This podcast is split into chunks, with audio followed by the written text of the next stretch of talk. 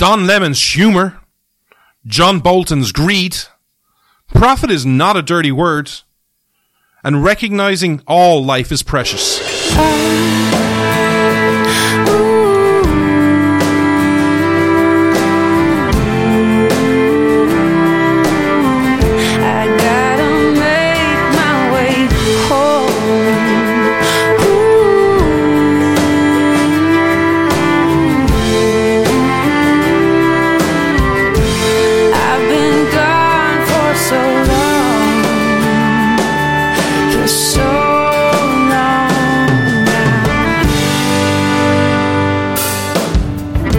This Irish man stands with America.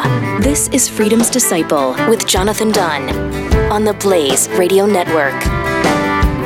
Hello, America. Thank you so much for tuning in today. This, of course, is the show where you come for the accent, the good accent, the Frenchy French accent, and every other accent that gets thrown in here, y'all, because it's just how I roll. We have a. Oh my god, have we got a lot to talk about this week? But I want to start this show by prefacing it. I'm going to apologize for it, and I say, because legally, and this is actually true, legally, I can't be held responsible for anything I say today. Nothing. Um, for all you know who have been following me on social media, and thanks for all the well wishes. I was in hospital this week for a procedure on my uh, ne- neck and my shoulder, and I'm doped up. I'm on a lot, a lot, a lot of medication. I should be happy, happy, happy in this show. Um, procedure went well. I'm just very, very sore, very stiff, and uh, you know, injections into bones are not a fun experience. It's not what I recommend for fun times or a vacation. Um, but you know, hopefully this will set me on the road to getting back to 100%. But we have a lot to talk about because, oh my God, what's going on in your country? And normally when people get on high drugs, like I'm on a lot of codeine and stuff, you know, it just, it's one of these pills that's like, hey, this is a painkiller to help with the pain. It really doesn't, in my opinion. All it does is make you want to go sleep. So I should be happy. I should be like, yeah, man, whatever, dude. It's all good. I'm not. I'm really frustrated.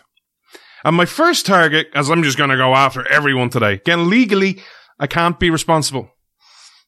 And why I say legally is because when I got released from hospital, they say, hey, for the next 48 hours, you cannot legally make any documents or commitments. Why? Because your judgment might be impaired. Hence this show.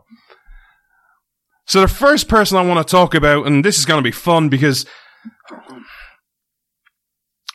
I honestly cannot believe what is going on in your country. And the first person I want to talk about is Don frickin' Lemon. So, in case you uh, have been living under a rock and you haven't been on social media, Don Lemon had certain people on his show at the weekend. You know, CNN, this is the CNN host of, hey, we're not fake news. This is an apple. We're an apple. We're an apple. And no matter how many times people, you know, tell you this is banana and they may even type it in bold capital letters, it's an apple. On CNN, Don Lemon. You know, oh, the moderate CNN, how we're just the voice of the people. Well, he was joined by a contributor, Wajahat Ali, and a never Trump Republican, Rick Wilson. And they said, you know, oh, I'm not going to play the clip because quite honestly, I will lose my freaking mind. There is not enough codeine and Codipar and every other pill in this world to get me mellow to listen to those idiots. But Don Lemon basically laughed at half of America. Because Rick Wilson went on a little rant where he said, and I quote, and I'll read the transcript for you. Donald Trump couldn't find Ukraine on a map if you had the letter U and a picture of an actual physical crane next to it. He knows that this is, you know, an administration defined by ignorance of the world. So that's partly him playing to their base and playing to their audience. You know, the credulous boomer rude demo that backed Donald Trump. That wants to think Donald Trump's a smart one and y'all, y'all elitists are dumb. Then Ali interjected with, you elitists with your geography and your maps and your spelling and your math and your reading. And of course, while this is conversation's going on, Don Lemon is bent over in half. oh yeah, oh, oh, oh yeah, that's a good one. Oh, oh yeah, you with an actual cra- oh, ah, oh. Ah, ah. Yeah, I don't see the funny side. You know, what's really frustrating is this world is upside down. This world is absolutely upside down because how you would logically think things should react, people seem to do the opposite. If people call you an idiot, if people go, hey, you're dumb, you're an idiot, you're whatever, you might go, you know what? That's bullcrap. I'm going to prove him wrong. You know, if people, you, used to be the old days where, and there there's so many stories of people doing this where people would say, you have no chance of doing things. You have no, uh, you have no chance of winning. There was countless times, like, I remember one of my favorite football players, Michael Strahan. Remember one famous game in the playoffs. The opposition coach basically said, the Giants have no chance. The Giants are crap. The Giants are lucky to be in the playoff. And literally what he did that week was in every, he got that article with those headlines and photocopied those and put a copy in everyone's locker. They went out and won that game. There used to be this attitude in America where, you know what, if you say something, we can't do something, I'm gonna work my damnedest to prove you wrong. I'm gonna work so freaking hard and I'm gonna make you eat your words. Now, if you're a long-term listener on this show, you know I'm not the, hey, the, I'm not on the Trump train. I'm not like Donald Trump is awesome. I've taken the scars for when I've criticized Donald Trump. I'm not a never Trumper, but I will call it as I see it. The same way I've done under Bush and Obama. You'll also know if you're a long-term listener, I was rather uncomfortable with the rhetoric of this president when it came to they're the enemy of the people. You know, this fake news hashtag. You know, the old fashioned days, and I'm, I'm talking old fashioned days, oh, what, five, ten years ago in this world? Where you might look at Donald Trump if you're a member of the media and kind of go, wow, he's calling us fake news. He's calling us the enemy of the people. You know what we're going to do?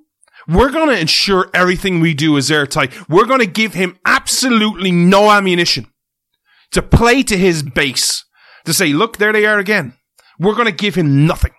We're going to be so stringent on facts. We're going to be so stringent on everything we report. We are going to bend over backwards to be fair. So that he has absolutely no ammunition to fire up his base using those words to fire up that base. But instead of that logic happening, what's happening is the exact opposite. It's got to the exact opposite where people like me have been like, I don't like when he says enemy to people. And I'm rather uncomfortable with that because I believe in the Constitution and the First Amendment. Where you actually have people like me who now go, you know what? I think I can make a pretty damn good case. But also from a business point of view. Because I want to dissect this on so many different levels. I want to share what this industry is actually like. I'm going to give you a little peek behind the curtain. How smart is this? Like, let's say everything they said is right. Let's say Donald Trump is actually the dumbest man who's ever lived. Let's say all his supporters are actually, you know, that typical demographic, you know, which is always looked down upon. You know, I love this attitude. And this is not an American thing. This is an Irish thing. This is a European thing. This is a worldwide thing. Where all these elitists sit in the city going, oh, you know, all those hicks that live down the country, they're just so dumb. You know what I always get really frustrated about? And especially this is more even so in America, because you all have guns down south. You know, there's a massive famine. Or let's go one step further. Let's go, you know, incredibly, you know, unrealistic. You know that great documentary called The Walking Dead? Where the, you know, the people come back to life and then they eat you? And you gotta survive unless you kill them in the head. Spoiler alert, that's how you get rid of the zombies. You know, you gotta do a headshot. They can take any uh, pain to the body. Gunshots to the body don't do it. You gotta take their head. You gotta get the membrane or something. You know who survives that? I can guarantee you it ain't those people in the city. It ain't your Don Lemons. It ain't all those elitists in the city, all those politicians. The people who survive is the people down south, the people in the country. And that's not a, a slam on elitists, but you know why that is? Is because usually people down south have a better chance of understanding one fundamental principle. It's called how to hunt. You know, those people who are down south who are just so dumb and so, you know, hicks and idiots and dumb and couldn't find Ukraine and up. You know one thing they can do? They can feed themselves. They know how to hunt. They know how to scavenge. You don't. If they, if it wasn't for those dumb people, guess what? You wouldn't have food on the table. If it wasn't for all those dumb people, you wouldn't have roads and bridges. If it wasn't for all those dumb people, you wouldn't have all the parts for your iPhones and all your technology. If it wasn't for all those dumb people down south and in the Midwest and in the heartland of the country, which you all so love to look down on, guess what? You wouldn't have manufacturing. You wouldn't have steel industry. You wouldn't have farming industry. But this idea, oh well, you can't point Ukraine on a map if you had a big U and a, an actual physical crane on it. Oh, that's so funny. Tell me that joke again because the tagline is just, oh, they're all dumb. This is the industry that you want to work in. This is the industry that you want to look down upon. You know, for whatever reason, whether you like him or hate him, Donald Trump tapped into something in 2016. And instead of learning your lesson as you're approaching another, what is it, week to Iowa? You're sitting there kind of going, we cannot have Donald Trump. Let's just put yourself in Don Lemon's mind. You literally believe everything you say, which I would question. But again, I'll talk to you about the industry in a minute. You believe Donald Trump is the worst thing to happen to America. You literally believe, oh my God, he has to be defeated. And you want to beat him in 2020. Do you really think this attitude is the way to go? Is there anyone who's watching from the heartland that's going to watch you just laugh at Donald Trump and laugh at not just him, but anyone who voted for him? Because they were called credulous boomer rubes. Is there anyone, whether you're independent or moderate Republican or, you know, all those weak Mitt Romney supporter type people, who's not exactly conservative, who's not actually a bastion of, you know, whatever constitutional principles. You know those people? Is there anyone who's going to watch this and going to go, yeah, you know what? Absolutely. Yeah, he's right. I'm going to go vote for someone else. I'm going to vote for Bernie Sanders. I'm going to vote for Joe Biden. Really? That's your tactic to mock people? But as much as I want to get pissed off at Don Lemon, which I am, and I'm sick of this media what is, how is everyone mocking him online? How is that any different to what happens on social media today? When was the last time on social media from either side you saw rational reason, debate and discussion? Or is all we ever seem to do is just mock people? Oh, we got them. Oh, we showed them. We, or we just mock them. We just put them in their place. How many times do you actually see people trying to win over votes or have discussions? Because all I see, what happened on CNN, as deplorable and as disgusting as it was, it's just a microcosm of what happens online by both sides. How many people are actually trying to win arguments today? But we'll come back to the online second in a minute. I want to talk to you about principles. And I want to talk to you about what's going on in your country. Because this Don Lemon reaction, just think of this from a, you know, we spoke a couple of weeks ago about finite games and infinite games. If you're playing this game of finite games of winning and uh, winning and doing anything you can, how successful is this? You know, what frustrates me is this industry is incredible. This industry is incredible in so many ways, but a lot of things people don't understand or because they haven't thought about it is the behind the scenes of the amount of pressure these people are under. And when I say pressure, it's, it's pressure to get your argument the right way. It's one thing I'm very lucky I don't have. You know, one of the things that you have is when you're on, on major network TV is you always have the ratings reports from Nielsen's. How many people are watching? And you gotta tap into, hey, what, you know, what's working, what's not. I think Bill O'Reilly is probably the more famous one of this where, you know, Bill O'Reilly would go by segment by segment and if he started discussing something and the ratings went down, he wouldn't discuss it again. This is an open fact. You have all these minute by minute. You have so much analytics about what's happening on, on TV and radio now. It's unbelievable. You can have literally second by second breakdown. If some, if your, if your, uh, if your listenership spikes up or down, you can literally tell to the word of what happened people to tune in or tune out. What did you say that, you know, got that reaction? And then you can just put it in the mental note, hey, uh, you know, this really worked.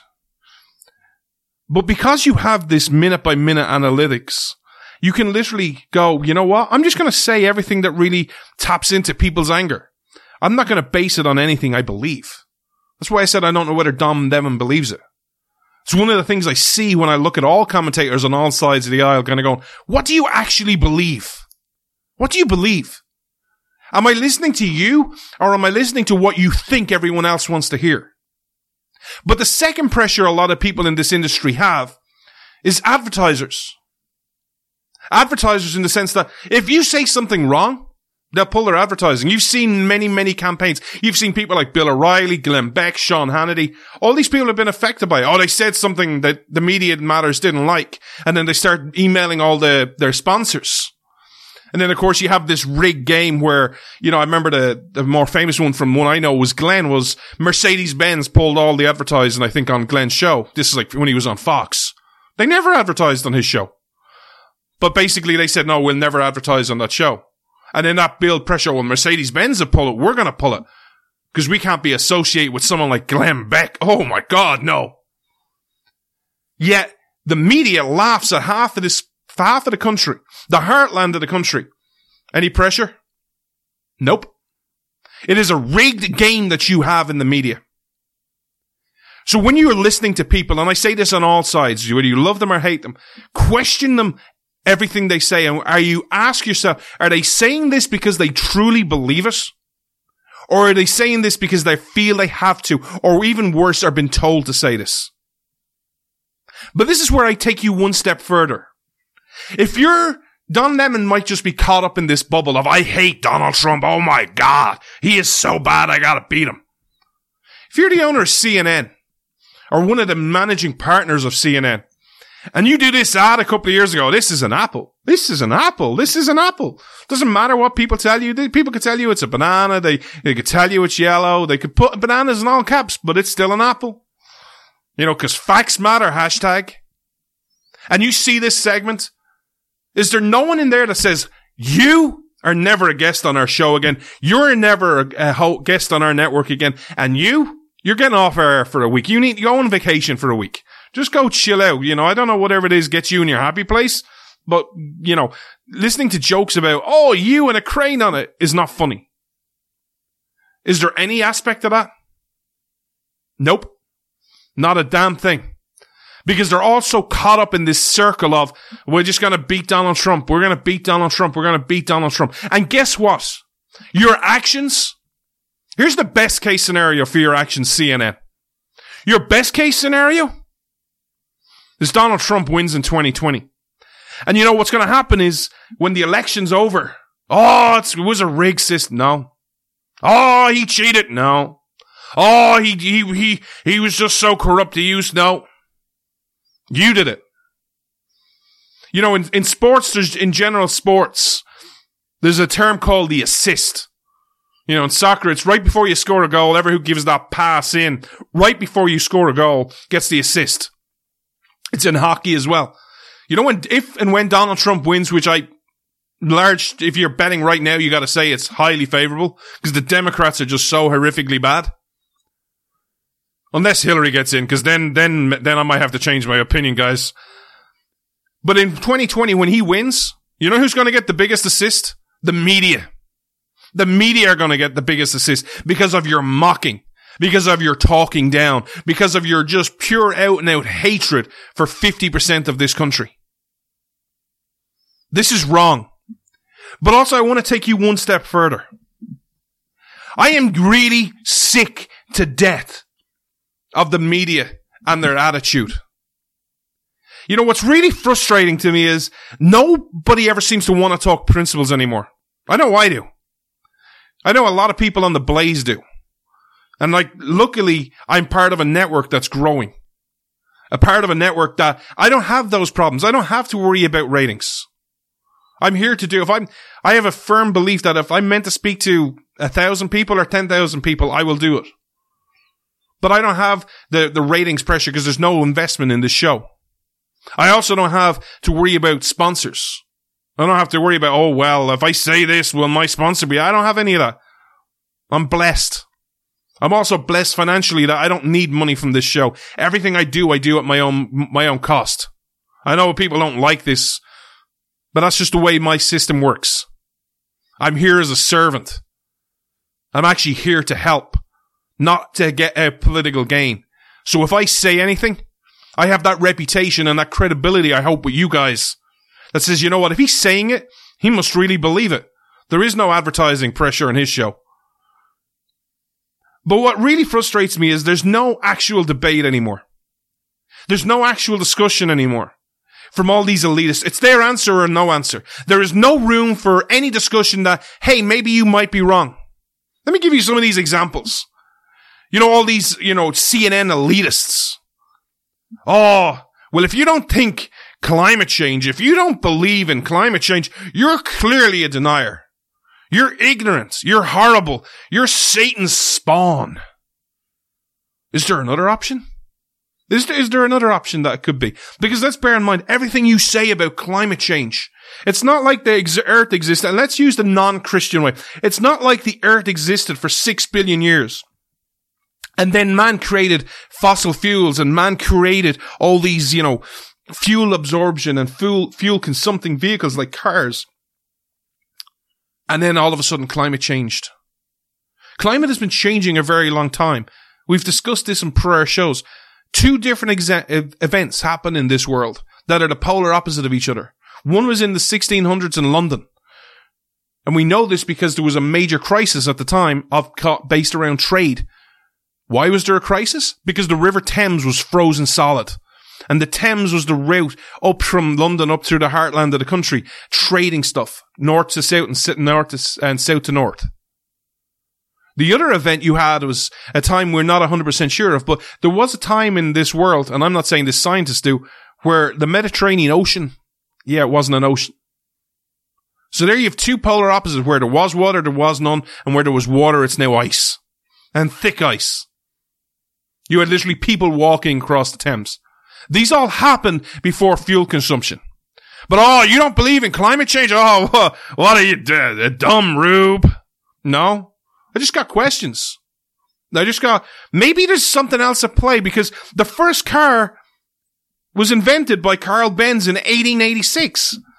In fact, the first time cars became kind of, you know, a modern day phenomenon and accessible to the average rube, if I may use the language of the day, was 1908. Is climate change 100 years old or is it a lot more? Has the climate been changing a lot longer? Is it possible? Now, maybe I'm not saying climate change is wrong. I don't believe in it. But let's just, maybe they're right. Is it possible that what's going on in the world right now is something bigger than man-made climate change? That it's not all this CO2. Even though plant trees need CO2 to live and breed and prosper, let's just forget that fact. You know, because this is a, this is uh, what I'm actually telling you right now. It's a banana. It's a banana. It's a banana. Is it possible that there's something bigger at play going on in our world? Is it possible that, you know, all the cause of all these problems is, oh, I don't know. Let me think of something else that might not be man-made climate change. Think of some other excuse. Oh, yes.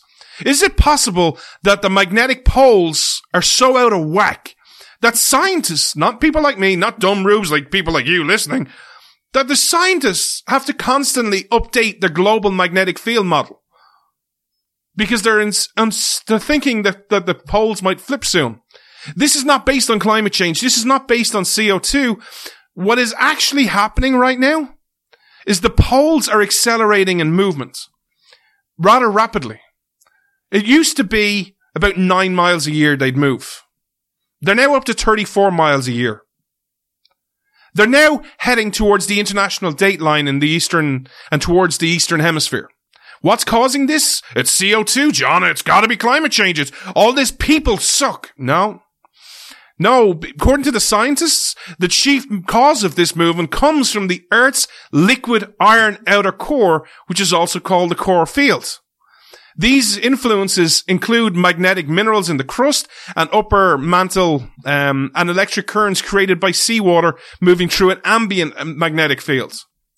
What's some of the consequences of these changing? Well, basically, you know, I'm not going to use my words. I'm going to talk about what the, the, um, the scientists say um, this is because a weakening magnetic field will be somewhat poorer at shielding the Earth against solar winds, which is the constant stream of charged particles emanating from the sun, and cosmic rays, which are blasts of radiation from deep space. Is it possible? I'm, I'm not saying um, this is what it is. Is it somewhat even 1% possible that what's going on in this world is not climate change? It's actually something a lot bigger? Is the world going to stop? You know, well, well, we need to do climate change. We need to have less CO2. What we need to do is make all our cities car, you know, no room for cars. You know, you got to get on a bus or you got to get on a bike. Is it possible that there's something bigger at play? No, no, no, no. It's man-made. It's man sucks. But yet, this is an apple. This is an apple, not a banana. No matter what anybody says, this is an apple. But it also goes so much further than that. Because what you have there from all these people who are all, we're all believed in science and we're elitists and, you know, we, we, we, you know, we know geography. Okay. You know geography and you know science. Yet you will then turn around on the flip of a dime and say that baby in the womb, nah, that's not a baby. That's just a clump of cells. At a flip of a dime, you'll turn around and go, no, the, you know, gender and sex are, you know, are intertwined. And, you know, there's more than two genders. It's not boy and girl. It's 102 genders or 150 genders or 1 billion genders, whatever we're up to now. Whatever the magic number is now. But this is not a, this is an apple. It's not a banana. It's an apple. Everything is fluid in this world. But you're also the same people who will then turn around and go, you know what? We're so smart. We're so smart. You see, this is why you need us. We need to have politically correct speech. We need to have politically correct speech because you see, you people, you can't be trusted to say what you think. You can't be trusted to say what you believe. You can't be trusted. We need to tell you, yeah, this is acceptable and this is not. Can you understand why there's some resentment towards you in the media? Just a smidgen. Just put yourself, I know this is really hard because you grew up in all these up, upbringings and now you're in this bubble of Manhattan or LA or DC. Is it possible you could actually just take one step back and look in? Why do people hate me? Why do people call us fake news? And then start looking through the evidence. Or would you rather continuously live in this bubble that says, I'm awesome and I can say whatever I want because I've got the elites backing me? I can say there's 102 genders and all of a sudden science, even though science categorically says this is not true. Yeah, because I'm on the right side. They won't argue with me. That we can just talk about climate change because we gotta control people. We gotta coerce people. We gotta have tyranny and the control of government. Is there any reason why the media has any credibility? Media, take a step back and look at yourself in the mirror. You're a joke. Actually, no, to say you're a joke is not even fair to a joke. You're the bad punchline of the world's worst joke. Grow up.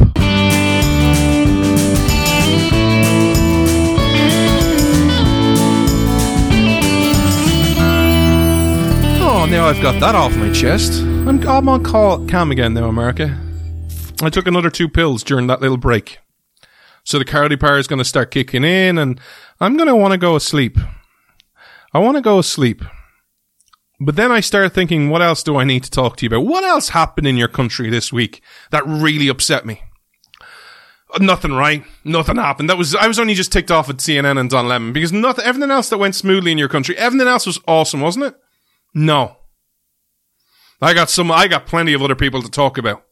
I'm only getting warmed up, America. You know, people say to me all the time, John, why don't you get more angry at people? Well, if you wanted an angry John, this is your show. Because I'm just going to go after everyone.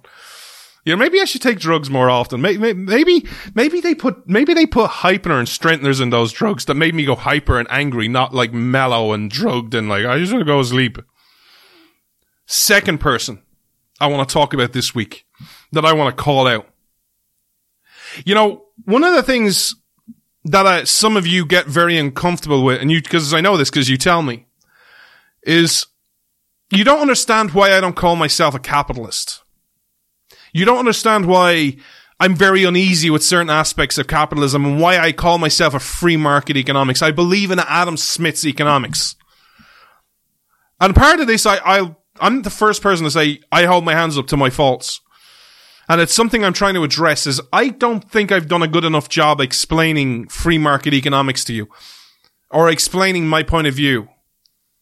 And the part of the reason i am not trying to make an excuse, but part of the reason for that is I try very hard on this show not to base things around my opinion. I have an opinion just like you guys do. What I try really hard is to take a step back and kind of go, okay, here's the problem. I have a major issue with it, but how can I talk to you about this in normally very calm, reasonable ways? And non-emotional ways and just talk to you from a principled point of view and I have an opinion and discussion with you in the sense that I'm not trying to tell you what to think. I'm trying to get you to think where you think. If you agree with it, if you disagree with my opinion, great. But to get you to think. So I need to do a better job of explaining Adam Smith's economics to you and free market economics. But one of the reasons I'm not a capitalist and the reason I'm starting this story is because I want to talk about something that happened that's really significant in your country this week is because what is a capitalist? If you break capitalism down to its very core, it's all about capital. It's all about money. You may make the argument that capital can be also power and influence. Okay. Well, purely at its simplest form, capitalism is about make, making money or making power, or making influence. I'm not about that. I'm not actually about that. I'm about freedom. I'm not a, a money guy. I have no problems with people who are, want to go out and make a million dollars or two million dollars or a hundred million dollars or you want to have a private jet. No problem with you whatsoever. I'm just not motivated by it. I actually have a different sense of purpose. When I tell this to people, what's so frustrating is even Americans are so ingrained in some ways to a collective mentality. I've told this to employers in America. They're like, what? You're, you're not motivated. What, what are you? Are you a socialist? No. I just am motivated by different principles. There's this collective mindset that always says, oh no, we all have to be motivated by the same thing. Oh, money, money, money, money, money, money. No. There is something differ, different. And I say this to a country, everyone always going to go, really? You're shocked by this. I'm guarantee you some of you listening right now are going to go, well, what are you motivated by? I'm a Christian. Is there any aspect of the Bible that whether you've read it or not that you kind of go, that's where they're motivated by money? No. Christianity is the exact opposite. You should be motivated by mission. Because let me give you one simple principle from my point of view. If I was motivated by money, I would have quit speaking out a long time ago. This has cost me money. I do speaking tours that cost me my own money. I don't make money from them. If I was motivated by making a profit, by making money, would that be a, I would have quit a long time ago. I'm not. I'm motivated by making a difference. I'm motivated by helping people, which I believe is a Christian principle. But also one of the things you need and one of the reasons when you're about capitalism and capitalism in any form, there's so many versions of capitalism which I find grotesque. I find disgusting. I find repugnant. A lot of it happens in DC. Where, well, if your aim is just to make money, it doesn't matter how you make it. So you can suck off the government teeth all you want. You can get all these government contracts. You can base it on a system which is the first economic lesson I learned in Ireland. The first economic lesson. It's not what you know, it's who you know. You see that in DC happening right now on both sides of the aisle. How you have all these people getting cushy contracts because of who their local politician is and their relationship with them. Whether they're a favorite constituent, whether they're a big donor, whether they're their son. Doesn't matter whether you have experience. If you're the vice president's son, well, you can go over and set up oil companies in Ukraine or invest and be on the board on them and get all these big sums. And you can go over to China. Yes, I'm talking about Hunter Biden. But also, when you have a capitalist system and it's all about making money, you're missing one of the attributes I believe should be held dear in your life. And that is honor. That is honor. That you do things that are bigger than yourself, that you are serving other people, that you're not always just out for to make a buck. Why did I spend six minutes talking to you about capitalism? Because I want to talk to you about something I find absolutely disgusting that happened in your country this week. And it is a shame and a scar on your history. And that person is John Bolton. John Bolton releasing his book. All these politicians, whether you're a career lifer like Hillary Clinton or Barack Obama, or whether you're, you know, oh, I'm a servant. I, I served at the UN and I served in administrations. John Bolton. John, let me address you personally first of all. If you have something to say, go to a microphone and say it. Your country is going up in flames right now. Say it. And then if it's significant enough to be heard and discussed, then let people on all sides discuss it and try and dissect it. But no, you didn't do that. What you did is you went and wrote a book and now you're using, letting your publisher use you, releasing excerpts to hawk your book. Your country is on fire and you're pretending like you have something to say. And all you're letting it happen is so you can line your own pockets. Are you freaking kidding me? Your country is on the precipice. I don't know what it's on the precipice of. Everything, there's so much anger, there is so much hatred in your country right now. And yes, I know I'm adding to it today, but I'm sorry, there's just so much crap that needs to be called out. And I know it's not the job of an Irishman, but I could not stand idly by this week and not discuss it. You're so ingrained right now in getting people. You're so ingrained on making a book. And John Bolton, I don't know what his lifestyle is, but I can't imagine he's struggling for money. He's not some poor schlub who's like, oh my god, I got my mortgage payment on my house of a thousand dollars this month. I, I don't know how I'm going to pay it. That doesn't strike me as John Bolton. But you're so desperate. You, all you can see is lining your own pockets and lining the pockets of all these liberal publishers that you're willing to just go, yeah, I got nothing to say. Just let these excerpts go. And when my book tour comes, then I'll talk about it. Not at the impeachment trial, not go to a microphone and say, hey, I've got some evidence. I need to be heard. No, no, no, that'd be too hard. That'd be too hard. Now let's just, let's just play the game. Let's just have a discussion. Let's just say nothing right now and we'll discuss it when my book tour comes up. And in the hope that when I do all these interviews, it won't be to get justice for America. It won't be to release the evidence. It will be done in a way that I will do interviews to get, oh, stir up a bit of controversy so everyone's talking about my book and then we'll hopefully go buy my book. This is the problem with capitalism. And I want to be crystal clear for anyone who thinks otherwise. I'm not saying there's a government solution to this. The government has no solution to this. There is no law or regulation that needs to be passed that goes, hey, you you know, you should be testifying and not selling books about this. No. Do you know how the solution to this is? Do you know what the solution? Let me be perfectly blunt. Don't buy his book. Teach people like him a lesson.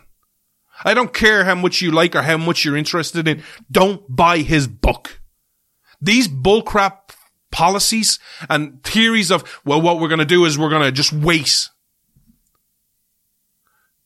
You know, it's time to have a conversation and look each other, everyone in the mirror and kind of go, what's important? Is lining my pockets the most important opinion? And is that the most important thing in my life right now? Or is there something bigger at play? The future of America. Is honor important? If I may quote your founders from your founding documents, is honor sacred anymore? You know, when I look around at the politicians of today, you know, you want to know that, let me do this. To everyone who hates America, you're going to love what I'm about to say. You know the biggest indictment of how far America has fallen? You want to look around and you want to go, oh my God, you want to make the argument in front of a court case of why America sucks today compared to his historical events? Look at your founders and look at people today.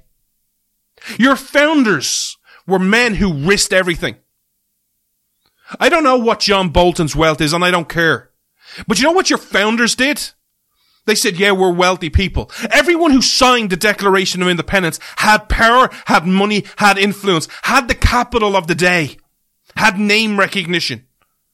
They could have easily been the ones to pay the king just to shut up and go away, king. Let it someone else. If you're in poverty, they can't pay the tax. Well, that's screw, screw them. That's on them. Just leave us alone. I just want to line my own pockets. I just want more money. I just want more power. I just want more possessions and more stuff. They didn't. They risked absolutely everything for a future of tomorrow. Your revolution was the exact opposite to every other revolution in the history of the world. Every other revolution, even the ones you're seeing today, are always started by the poorest people in society who have absolutely nothing to lose and everything to gain. Your revolution was started by people who had everything to lose. And a lot of people did. A lot of people lost their power. A lot of people had their land repossessed. A lot of people had their mothers, their wives, and their sisters raped because they dare sign the Declaration of Independence. You want to indict America in 2020? Look at your leaders and look at the leaders of your past. We can all play the games, the finite game of, well, John, it's election season. You can't speak out against a Republican. Bullcrap. I'll speak out against anyone. And I'm sorry if that makes you uncomfortable. But I'm not playing the game of let's just all get the Republicans to win. I've called out Republicans since before it was cool. I was calling out George Bush before it was cool. I was calling out moderate Republicans like John McCain before it became cool. I don't care about this finite game of, well, we just gotta get the Republicans to win. I don't care. You have to look at yourself in the mirror. What is important? Is honor sacred? What principles are you willing to fight for? Are you only just about the finite game of the Republican Party must win? That the Democrats must lose?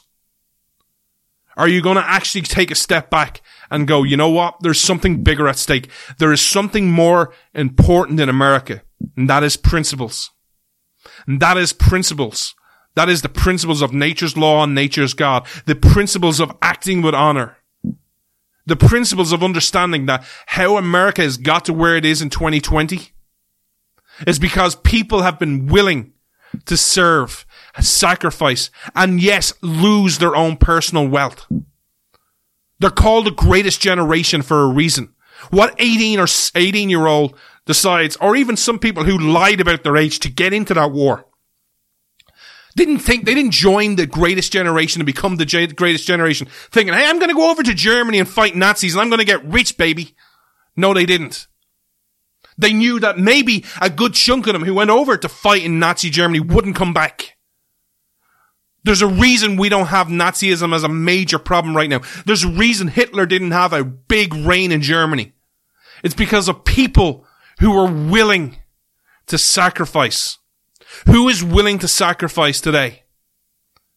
And by the way, there are still those people who are willing to sacrifice. What amazes me about America, you want to know about the American spirit? You know why I love the American people so much? You know why I'll defend at great personal cost the people who live in the middle of this country? Because the history of your country is so diverse. There's so much good, but there's also those bad bits. One thing you have sucked at your whole existence is the way you treat the military. You have never, ever, ever looked after your military, whether it was at the Revolutionary War, whether it was after Vietnam, or whether it's today in the VA. Yet, there is countless people who are in the heartlands, who are down south. You know those rubes that Don Lemon looks down on? There are those rubes who will just go, you know what? I love my country and I will sacrifice everything I have to service. Which side are you on? And this isn't even a side issue. I am not on the side of John Bolton. You're a sick. You're just, you should be disgusted. I don't know how you look yourself in the mirror that has any credibility right now or Don Lemon. But I will salute your people. Those men and women each and every week who are, whether you like the wars or hate the wars or have no opinion on them, they serve and they're willing to risk everything. What do we risk? What do we risk?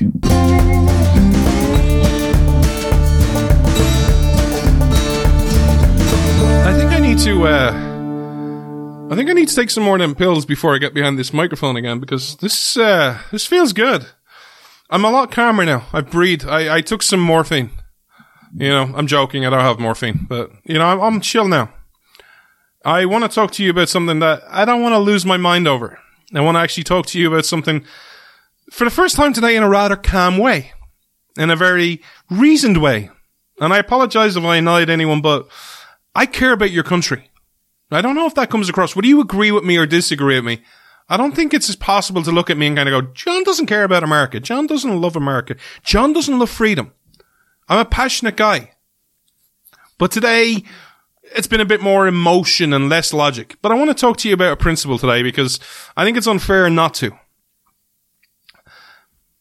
There's a big virus going around the world, and I want to talk to you about economics because I need to do a better job at talking to you about the free market.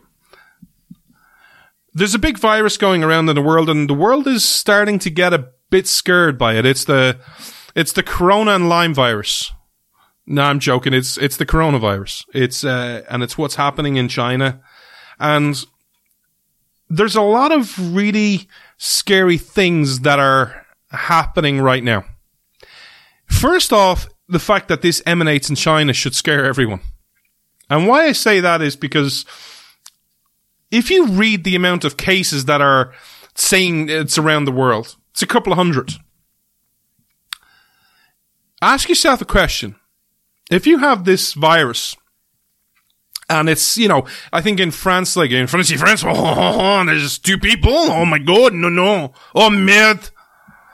Uh, and there's like a couple of people in America. I'm not, the, the, I'm only trying to make fun of something.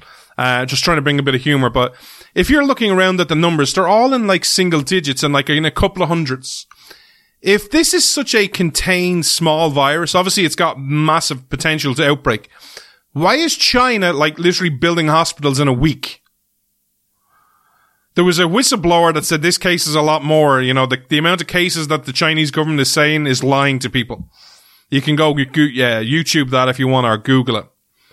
But there's a lot of fear about this. And I don't want to specifically talk to you about the coronavirus because I'm not a doctor. I don't understand the, you know, medicine and different things like this. All I know is Codipar is great. It makes me sleep. Um, and apparently makes me highly emotional. Um, but it's, I don't want to talk to you about that. I want to talk to you about, is this a serious problem? But I also want to use it as an economic discussion of how do you solve this? You see, there's two trains of thought around the world, and we need to do a better job if you share the idea of innovation and free markets to explain this to people. You see, a lot of people automatically will go, Hey, there's this problem. Where's government? Where's, what's government doing? And it's automatically a chain reaction. It's, hey, well, you know, we have this problem. You know, this happens all the time. And it happens, you know, in America, happens in Ireland, happens around the world. We've just become so ingrained. We have this problem. What's, what's the government doing? Well, why is that always the first reaction? Why isn't the first reaction going, well, what are, what are we doing about it? Why is it always, there used to be an old saying and it used to annoy me as a kid. When you point the finger at someone else, there's three fingers pointing back at you. So don't point your finger at someone else about something unless you're doing three times what you're telling them to do. And it used to annoy me because, you know, it, it was just a really frustrating thing when you blame someone else. You know, who, who did it? It was them. It was their problem. And then it's like, well, did you do three times what they did? No. Well, then you're part of the problem. But why do we always look at other people? Oh, it's government's job. Oh, it's their, their job. They have money. It's their job. What about our job? But how do you solve these problems? How do you solve the coronavirus? How do you get to a point which is going to give you a system that's actually going to cure this? Is it going to be through government innovation? Is there going to have to be some great discussion happening in Congress or Parliament around the world? Is it going to have to happen in the United Nations where they're going to have to pass a law or a rule or regulation and go, well, you know, you can't do this, you can't do that, you can't do something else, and, and we need to fund government taxpayer to cure us? Or is the solution private industry? Is the solution going, you know what? There's this issue in society and it's a major issue and it's killing people. It's killed 132 people in China so far. That we need to solve it. And yes, there's a chance we may make a profit. Cause profit, as much as I spoke in the last segment about, you know, capitalism not being the answer, free markets is, profit is not a dirty word. We all seek to profit. You know, everyone seeks to profit in some way, shape or form. Even someone like me who's motivated by a different mission. My profit just isn't money. My profit is serving other people. My profit hopefully will be because of what I believe will be a first ballot access to heaven. That's my, that's my, that's my profit, quote unquote. We're all profit in different reasons. Profit is not a dirty word. So if you're sitting there and you're sitting, hey, I'm a scientist, I have this speciality in, and I, I'm going to say, if you're a scientist or any, know anything about science, I'm going to probably use words that are so wrong. But if you're a, a specialty in, you know, exotic viruses or the flu virus or whatever strain this coronavirus is from, and you're sitting there going to go, we have this problem. There's lots of people dying from this. 102 people have died from China. This could spread. There may be an opportunity. Hey, I know him and I know her and I know someone else. They're all researchers. They know what they're talking. Hey, how about I get on the phone and I ring them and kind of go, Hey, this is coronavirus. You all want to work together and let's find a cure and let's make some money as well. Is that, which is more likely? Which is more likely to solve pe- things? Even if you look at the motivations to people, because this is a story I told all the time. I think I told it this year already about the Cold War and Ronald Reagan and, and Gorbachev. If you listen to Ronald Reagan's speeches, he was like the simple thing, how we, the one, the, the Cold War came down to one question. Who's going to out innovate the other? American people which are free and innovating and pursuing their happiness or your people which are second class citizens and are doing things out of fear because they don't want to go to Chernobyl or to, uh, Siberia or they don't want their family to never be heard from again or they don't want to face the repercussions of a government. Which is per- person's going to do it out of fear or out of innovation? I'll always be the person who sides with the innovation. So how do you solve this virus? Get people together for innovation, for profit, or because the government told them to? Which is, which is going to out innovate the other? And this is a fundamental battle we have of our day. I will always be the guy that sides on the innovation of the individual. But also I want to talk to you about profit. Because there's this idea, and I get the frustration about the medical field. But I don't think it's the medicine that's the problem. I believe it's the insurance that is the problem.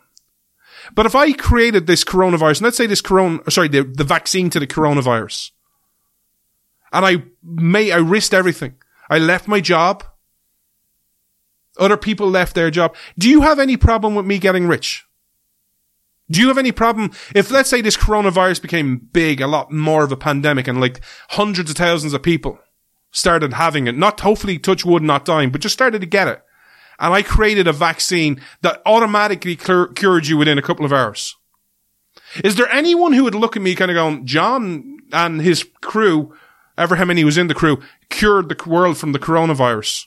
Yeah, he should totally be a millionaire. Is there anybody who would argue against that? Is there anyone who thinks that's unfair? Because I created, it was my innovation. It was my risk taking to leave my job or to set up my own lab to go through this process to save it. Yet, if you look around at the way the world thinks of inventors today, I am so frustrated with the reputation and the way the media and politicians portray rich people. Oh, you're not paying your fair share. Oh, you're a tax avoider. Oh, you're a millionaire and billionaire. Well, what did they do to get there? What did they do to get there? The great thing about free markets, which I am a believer in, is in a truly free market system where the people decide what they want to buy for whatever reason, is if you're rich, if you're a millionaire and billionaire, you're not there because of government. You're there because of the people. You're there because of what we call demand. That there was so much demand for your product or your service that people wanted it. They liked what you had to offer and they bought it with their own hard earned money. That is the beauty of free markets. There is no government involvement. There is no, well, you have to buy a certain amount from this country and we have to exchange amount of goods and government is going to do certain things and all these free trade agreements. It's all about who you want to buy. Like, let me give you a recent example. Apple. Apple had a great last quarter because the iPhone, whatever it is now, iPhone 100 XE, XME. Um, I'm joking, of course, because there just seems to be so many brands of Apple products now of the same iPhone. But the latest iPhone sold more than they expected and their, their share went up because of it and they oh, they've invested in different things. Likewise with Microsoft, I actually read a lot of stock reports. That's how I know these things. They came out the last last couple of days. Microsoft had record profits this year. Why? Because they invested in iCloud, and iCloud became a big part of their business. It wasn't just a traditional operating system model. How do we? How did how did this happen? Because they saw or they created demand for their product or their service, and people used it, and people paid for it. That is the great thing about free markets.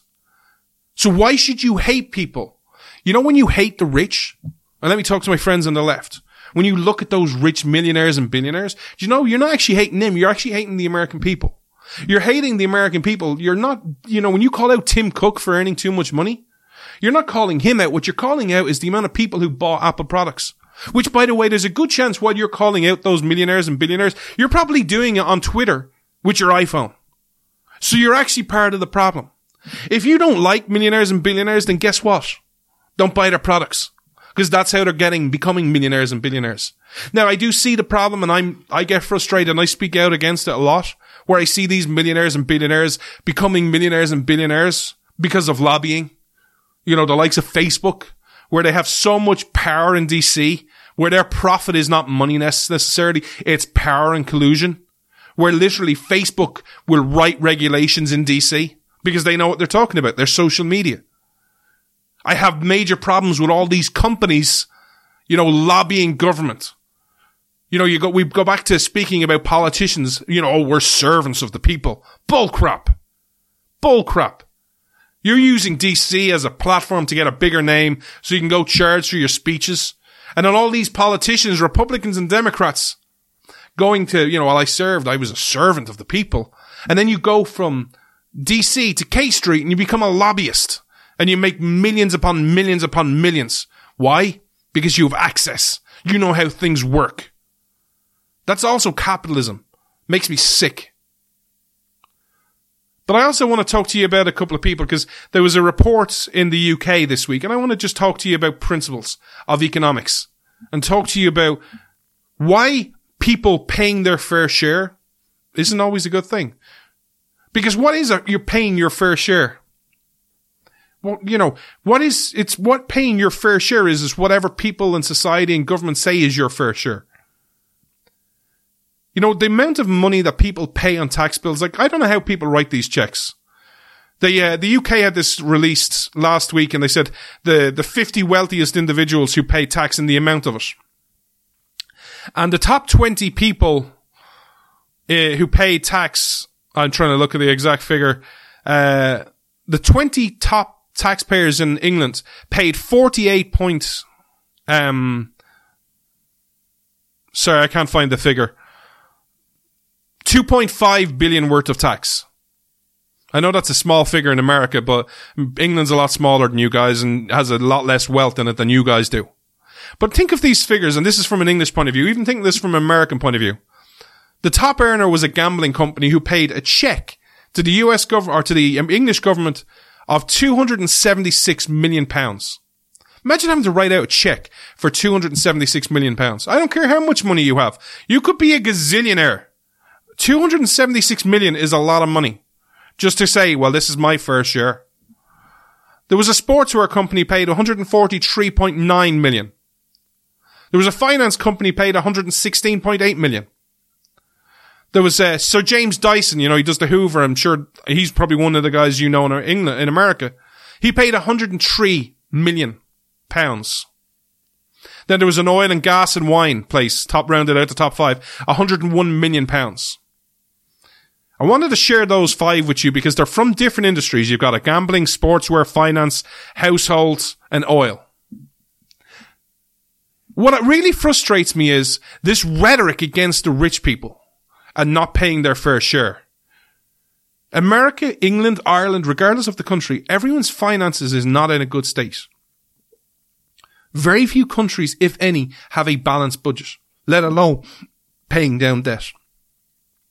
Can you imagine if you boil this rhetoric up even more? What's going to happen? What's going to happen to these people? You're, you're paying a hundred million pounds. Is that not deemed fair? You're, you're going to equate what they earn and what they pay to someone else paying like a thousand dollars a year or two thousand dollars. If they, if they leave your country, what would the public services be like? What would your debt be like? Why would you hate people who pay so much of the tax? But this is also where I want to flip it on its head and ask you a fundamental question. These are all business people. Their idea is making profit. Whether it's through, you know, expanding their current service, whether it's innovation, whether it's R&D, they all want to make more money, right? Because they're greedy millionaires and billionaires, yeah? Can you imagine this? And I'm going to use some of these figures. The, the sportswear company. who paid nearly 144 million pounds. Can you imagine if you cut his taxes and just said, you know what, let's, you know what, we're not going to be greedy. I'm going to take 100 million off you. The other 44 you can keep. What do you think he would do with that 44 million? Do you think that would create jobs? Do you think that would, hey, I've got an extra 44 million pounds. I'm going to grow the company. I'm going to pay people more money to get them to work harder. I'm going to hire people. I'm going to expand. I'm going to develop. I'm going to see what other chances or opportunities are out there. Do you see that as a possibility? Is there a remote possibility that's what happens? Because the idea is, is it to grow the company and to grow the economy? Or is it just to keep it at, to a certain point? Likewise, that finance company were at 116.8 million. Imagine if you said to them, you know what? I'm not going to be greedy. Just give me 90 million pounds. Just let's bear that in mind. Everyone's going to say, oh, you're cutting the taxes for the rich. I'm still taking 90 million pounds off you. I'm just happen to say that 26.8, you keep that. You reinvest that. Especially since he's in finance. What do you think's going to happen there? He's in finance. Is he going to lend to other companies? Is he going to, you know, get other businesses off the ground? Hey, I've got an extra 26 billion, million, sorry. I'm going to give extra loans. You're going to get other people. Hey, come, come invest with us. You know, come in, come invest. Give me your business. We'll, we'll invest it and make more money for you or we're going to give you a loan. This idea that the rich don't pay their fair share. Why do we have to hate them? What? No, I get it. It's not, I'm not just saying love every rich person. I want to be very crystal clear. Again, there are a lot of rich people I don't like because of lobbying and because of access and because of power and all the things they do. And they get rich because of the government, not because of innovation. But what you system do you want to fight for? But then I know what people would say. I know one of the arguments and I want to deal with it. Because people will then point out to me, well, okay, maybe you have a point on businesses, but John, what about someone like J.K. Rowling? You know, she's only, she only writes books. You know, she paid 48.6 million. How much do you want to give her?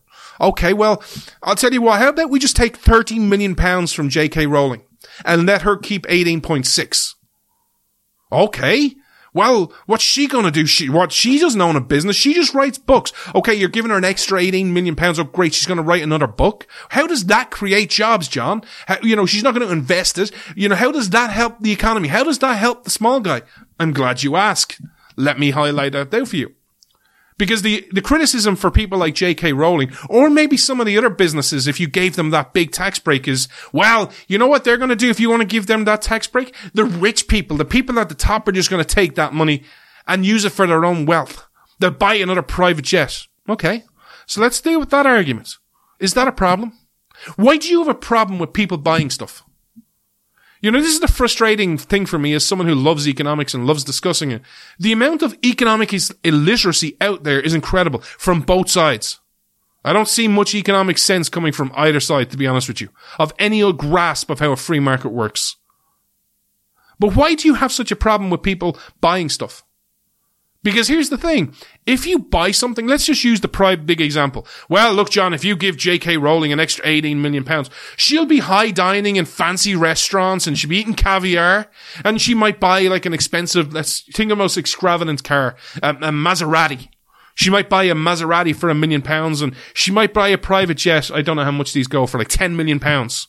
And the rest is on food and dining and five star hotels and all this different stuff. Okay, great. What's all that doing? Creating jobs. Because this idea of, oh, we gotta hate people who buy planes and private yachts. This isn't a one-stop shop.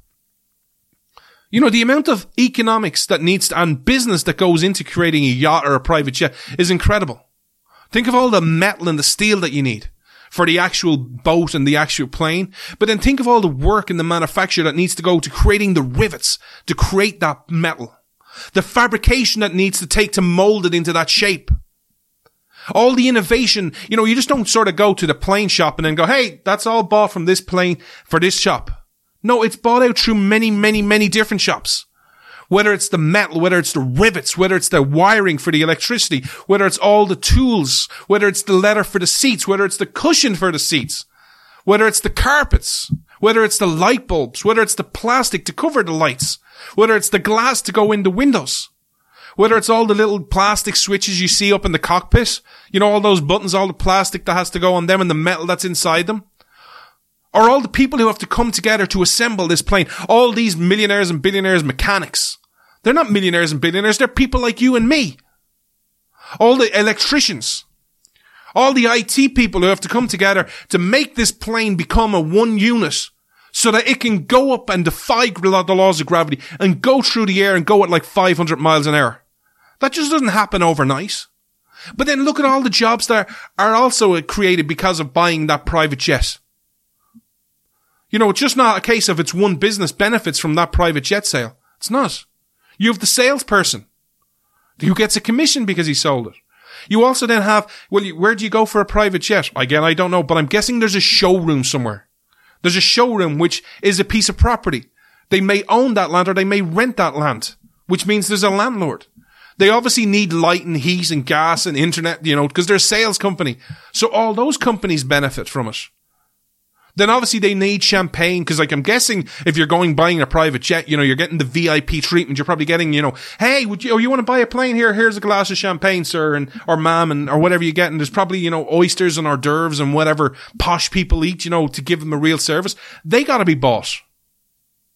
All the business is not just a one-stop shop. It takes so much effort to build that plane, to sell that plane. But then it goes so much further than that. Because you have, let's just take the salesperson. The salesperson is not a millionaire and billionaire. J.K. Rowling might have an extra 10 million to spend on a plane, and she may do it. But that salesperson isn't on 10 million a year. That salesperson gets a commission. What does that person do with that commission? He goes home to his partner, you know, his or her partner, and goes, Hey, guess what, honey? I sold a plane today. I get, we get an extra, I don't know, 10 grand this month. Happy days. You know what? I'm going to bring you for dinner. And then that person goes for dinner and then leaves a tip. And then another person has a job because of it. This idea that we have to hate rich people is so economically literate. It's, it's crazy. But then let me use the other example. Because what other people will do is say, well, oh, well, that rich business, John, that what they'll do is they won't spend it. They won't invest it. They'll just keep it for themselves. They'll put it in a bank or they'll put it in a stock. Okay, great. How is that helping the economy? Oh, I'm glad you asked. Because how do banks give out loans? If someone put in money in a bank, which, by the way, these rich people don't do, because are you telling me a rich person who is like worth a hundred, you know, a hundred million dollars or two hundred million dollars is going to put like an extra 10 million in the bank and earn it like what, 1% interest? They're not that stupid. They are greedy for a reason. They know how to make money. But let's just say that's the case they get a hundred million extra and they go, I'm just going to put that in the bank for a rainy day. I'm not going to spend it. How does that help the economy? Glad you asked. How do banks finance loans? I'm not going to go into the big complicated things because it will just confuse everyone. But they have a certain amount of assets on the book. Assets are what they have, what they own, and then they can lend a certain proportion, percentage against those assets. If a person puts in a hundred million into a bank or puts it into a long-term savings scheme, that bank now has an asset of $100 million. It may be able to loan out 80 million of that to be secure. It might be 70, maybe 90, depending on the bank, depending on their situation. They have an extra set of money now to lend out to people. Then the small business owner who wants to go to you and say, Hey, I have this business idea. I need 20 grand. I have this business idea and it might cost me 50. If they didn't have that 100 billion, they mightn't be able to, to say yes to that loan. But because that person has put money in, because he got a tax break, that bank is now able to say, yes, I can give you that loan. I can fund that loan. I can fund that loan. I can fund that loan. And all these businesses crop up. This rhetoric of rich people suck need to stop. What's so frustrating to me as someone who tries their best each week to present an argument to you in a very logic and reason and principled way is, is we, this binary choice. Oh, well, do you like the rich or do you hate the rich? Do you like the poor? Do you hate the poor? All these binary stuff where there's only one option. You either have to love them or hate them. How about we actually discuss principles? Hey, do you like rich people? Well, what do they do? Well, they make money. They have this business. Okay. How do they make business? If they make it through free market and they create a product, cool. Good for them. If they make it through government, I'm not a fan. Can it be both?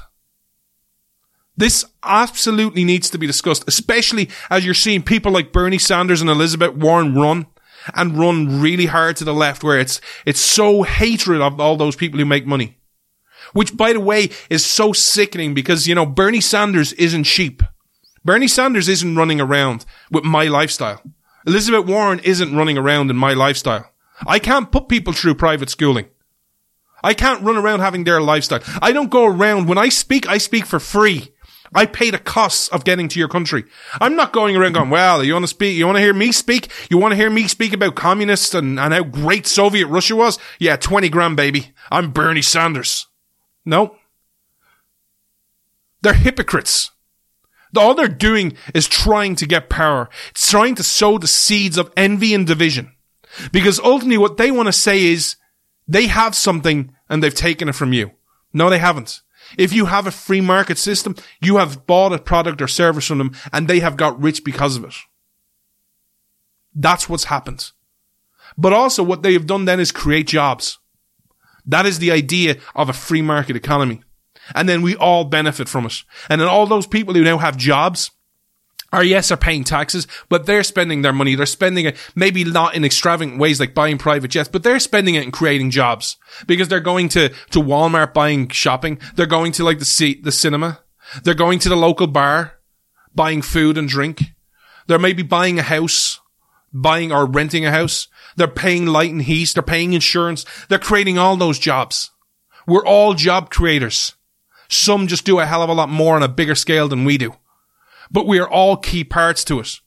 The government doesn't create jobs. All the government does is not create, it takes. Because anything the government does at first must take from you through taxation. Whether you believe in it or not, it takes to give. Which system do you want to live under? We need to address these hate and mo- this monologue. We need to address everyone like Bernie Sanders in the media who wants to hate rich people. Let's base it on principles and let's have these discussions. Is there such thing as getting rich been a bad thing? Sure. But also, if you create something like creating the cure to the coronavirus, is there anyone, I don't know how, care how hard left you are, that would say, yeah, they don't deserve to be rich. They took a chance. They pursued their happiness. All these principles come back down to your founding principles the idea of why America changed and advanced the world so much that took a 5,000 year leap when no other country ever did was because you had a God given right to pursue your happiness. But also, when you pursued it, if you were successful, to keep the fruits of your own labor.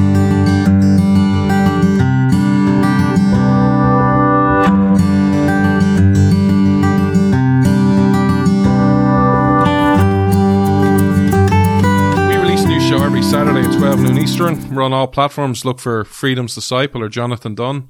Also, if I could ask you a favor, if you listen on Apple, or even if you don't, please leave us a rating and review, especially the reviews. It helps the algorithm on Apple and iTunes is our biggest platform by a mile. So it helps new people find this show. And if you listen, please share it with your family and your friends. I want to finish up today's show by talking to you about something that's going to annoy a few people. Part of the problem in America has this problem and the world has this problem is politics is so much front and center. And we all want to make political points, whether they're, you know, vote for the Republicans, vote for the Democrats, or, you know, eh, the left right talking points. And we all seek to make a point. And it's really frustrating to someone like me.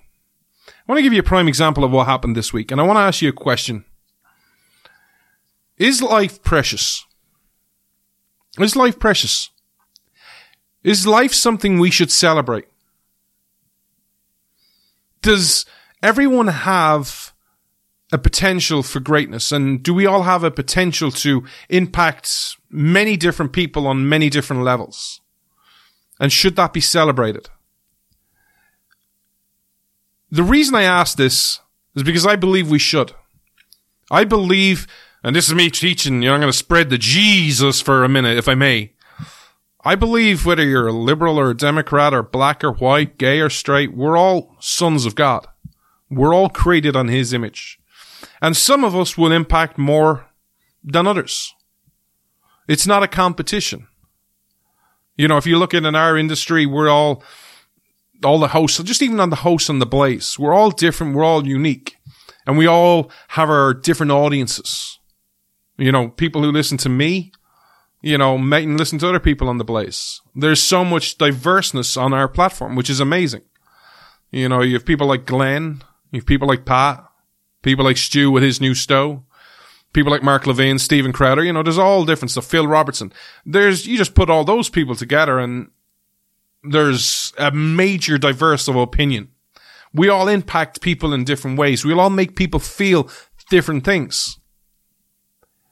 And if all of us, let's say, were to die, obviously the mourning would be at different levels to different things. And it shouldn't be a case of, well, those who would mourn my death would be, should be the exact same or in, in, in the line with what people would mourn for Glenn. Glenn's been a lot more successful. Glenn has a lot more listeners. Glenn created a company. I didn't. I share this and ask these questions because I saw so many posts on social media this week, which kind of upset me. And I want to talk to you about them. Last weekend, a tragedy happened in America. Tragedy happened in Kobe Bryant lost his life.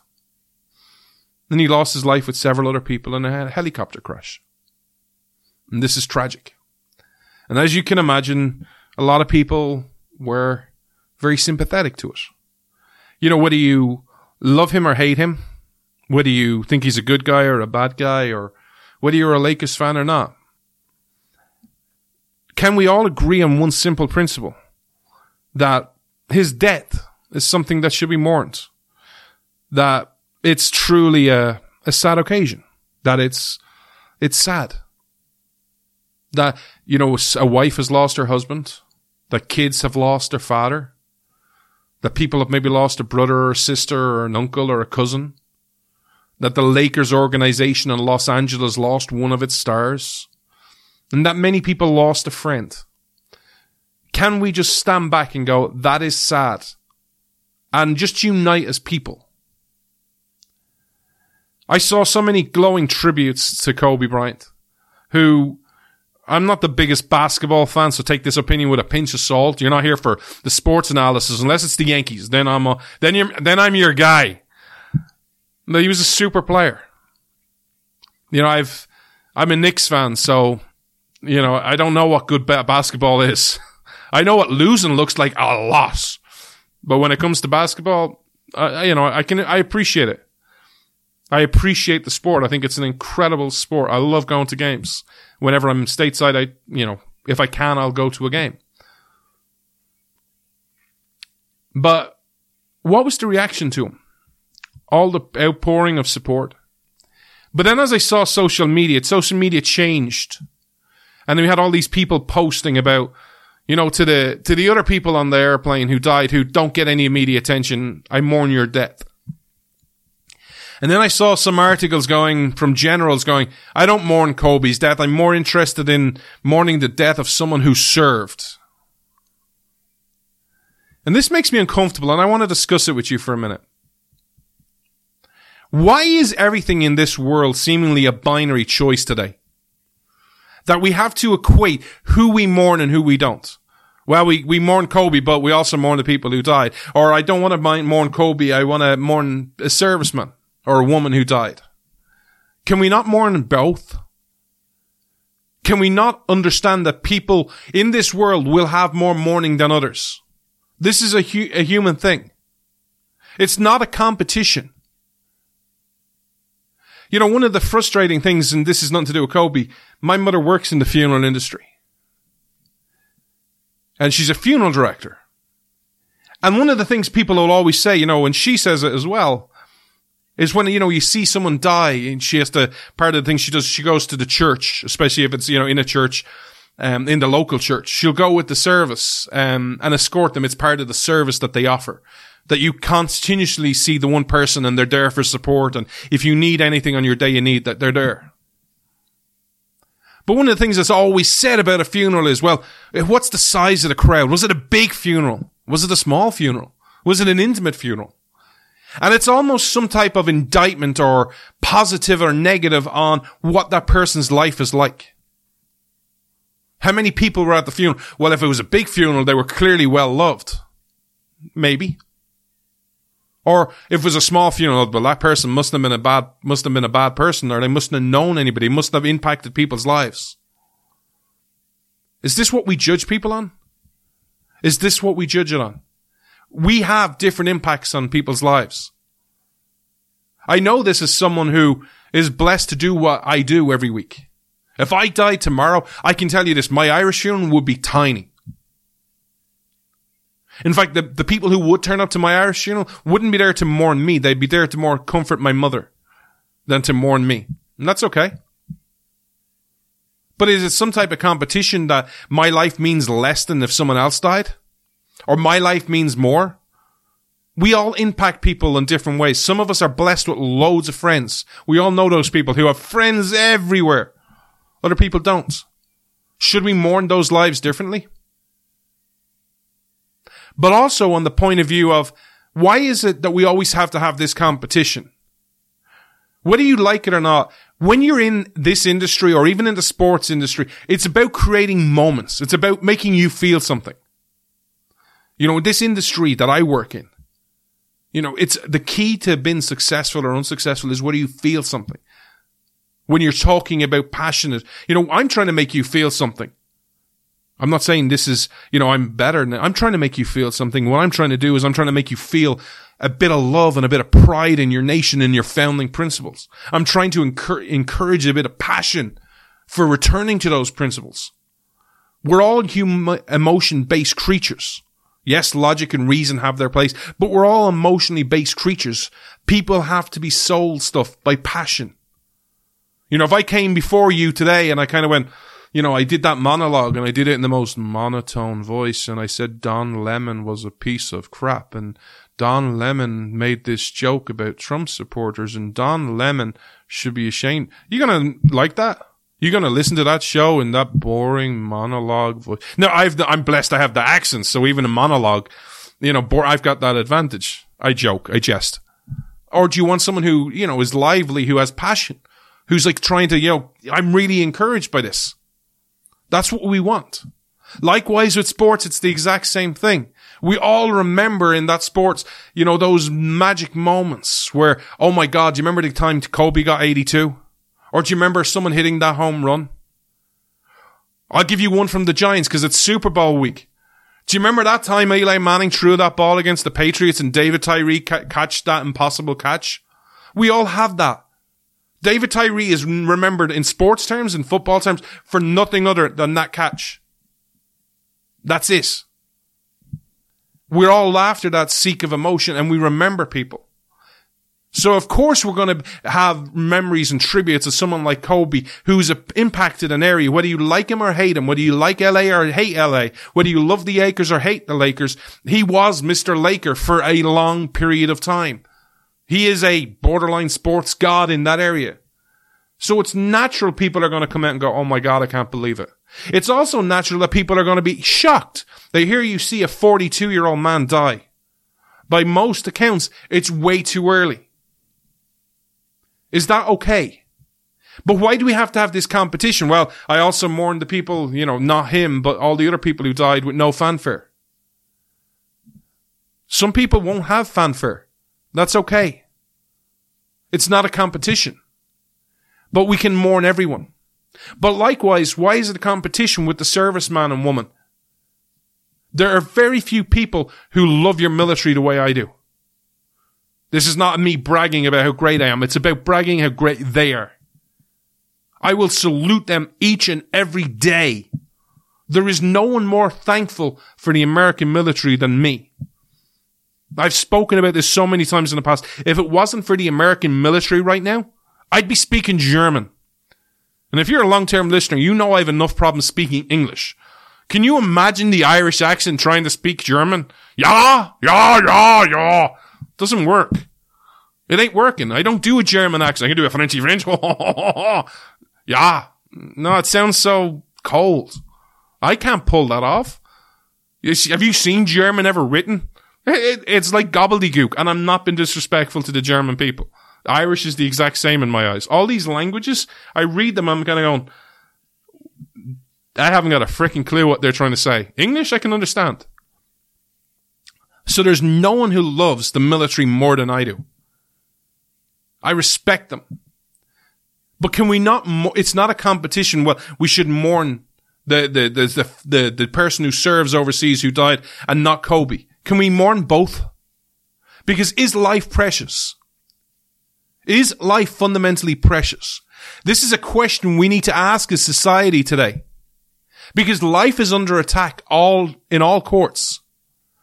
We're t- seeing this attitude where if you don't have the right beliefs, your life doesn't count as much. You see this constantly. If you don't vote the right way, your life doesn't mean as much. If you don't come from the right class, your life doesn't mean as much. If you don't come from the right background, don't have the right race, don't have the right sexuality, don't have the right political opinion, don't believe the right things about climate change, your life doesn't mean as much. Do we fundamentally stand before everyone and go, all life, left, right, right life, black life, white life, gay life, straight life, transgender life, whatever it is, that all life is fundamentally precious. It is a gift. And that we should be encouraging everyone to live, li- live life to their fullest, to pursue their God-given right of happiness. We need to answer these questions because history is not going to judge us well right now. The way we demean parts of life.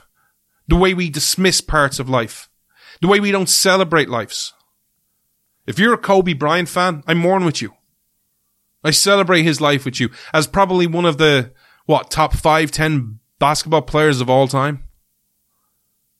Realistically, depending on who you want to put ahead of him. For me, no one was better and I grew up in this era. No one's better than Jordan. No one changed the sport more than Jordan. There, that isn't even a conversation, I'm sorry, of the greatest of all time. It's Jordan. Thanks for, there's no discussion. You know, other players might have been better, but they didn't impact the game the way MJ did. He was fantastic. I grew up in that era loving Chicago Bulls. Supporting the Chicago Bulls. But can we stand together and go, life is precious? That we should mourn all life. Whether it's in the, under attack in the womb, whether it's under attack at the late stages of life, whether it's under attack where you see all these stories in places like Europe where people are going, you know what? You don't have a quality of life. Yeah, you deserve to die. Life is a fundamental. We can disagree over tax policy. We can disagree over Donald Trump. We can disagree over CNN and Don Lemon. But can we find common ground, left and right, top and bottom, rich and poor? All life is precious. All life. And that we must stand together for life. Because I want to bring this full circle and just say, call out one last person. Because this show I've called out a lot of people. I want to call out one last person. Actually, this is not a person. This is an organization. Fox Sports. Shame on you. I support the free market. But what I get really frustrated at is the political agenda about how all these corporations, oh, we're so, we're so hip, we're so cool, we're down with the culture. And how we should be tolerant of other people's views. And how we're just so in line with America. You'll have ads about drag queens and everyone else. Okay, cool, great, welcome. But when it comes to a 30 second spot on Super Bowl Sunday for support survivors of abortion to raise their plight, nah, we can't have that. That that'll just be a downer on Super Bowl. Is life precious? Is life worth fighting for? Fox Sports said no. It just demeaned them. It just went, nah, we don't want your money. Nope, we don't want any of that. These are kids and now adults who survived abortion and their life has meaning. You know, I love all these corporations who want to go, oh, John, you know, people like you are the problem. You're so bigoted. You're so hated. That, you know, if someone is questioning or transitioning, you don't recognize them. You don't love them. Yeah, I do. I may not agree with their choice or their lifestyle, but I will love them. I will be the first one to say their life has meaning. Because it's people like you on the opposite side who won't stand with people like me when we come together and go, you know what? As a general idea, let's not throw gay people off buildings. I'd stand with you and go, let's not do that. We may disagree on gay marriage and the role of government and stuff, but as that general rule on itself, we can all unite. They don't want that. But yet, I'm the intolerant one. Yet you won't even recognize these people who have had such a horrific upbringing, who had a really bad start in life, but are looking for recognition and going, I'm still here. My life has purpose. My life has meaning. My life needs to be recognized. Shame on you, Fox Sports. Shame on you. You have a right to take their business or not take their business. I will defend your right to do it. But that doesn't mean you get to avoid being called out. Guys and girls, I've been talking to you a lot this year about what we got to do going forward. We got to start planting seeds. And you can talk about impeachment. I've, you may notice that a lot of the talk I have been doing in the show hasn't even touched your impeachment. I don't care. I'm not paying attention to it. I'm not paying attention to that circus. What do you want to focus on in your life? This is questions you have to ask yourself. What's important to you? What do you want to focus on? What's really important for you, your kids, and your grandkids? Is the Constitution important? Is freedom important? Is nature's law and nature's God important? If it is, then what we're going to do is we're going to keep fighting on this show. We're going to keep growing, keep sharing this message because there are reasons America is exceptional. It isn't because of Fox Sports. It isn't because of Don Lemon. It isn't because of Donald Trump. It isn't because of John Bolton. In many ways, it's because in spite of all of those. America is great because Americans are good. America is exceptional because of nature's law and nature's God.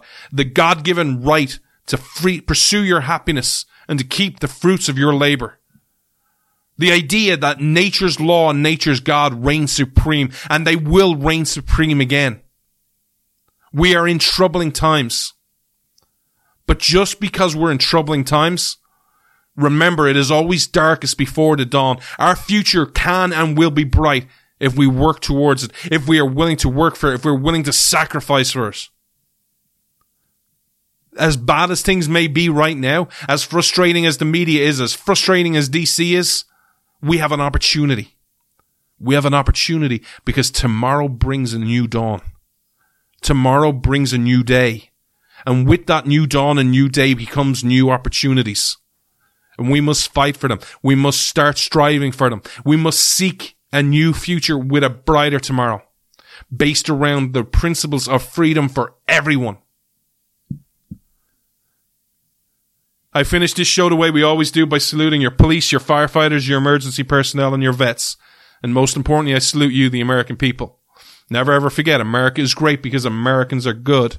America is great because Americans are good. You're not great because of the media or because of DC or because of Congress. You're great because of each and every one of you. You won the Cold War. Never, ever, ever, ever forget that. And you will win this war. You will win this battle because of each and every one of you. Until next Saturday at 12 noon, you all have a beautiful and blessed week. God bless America.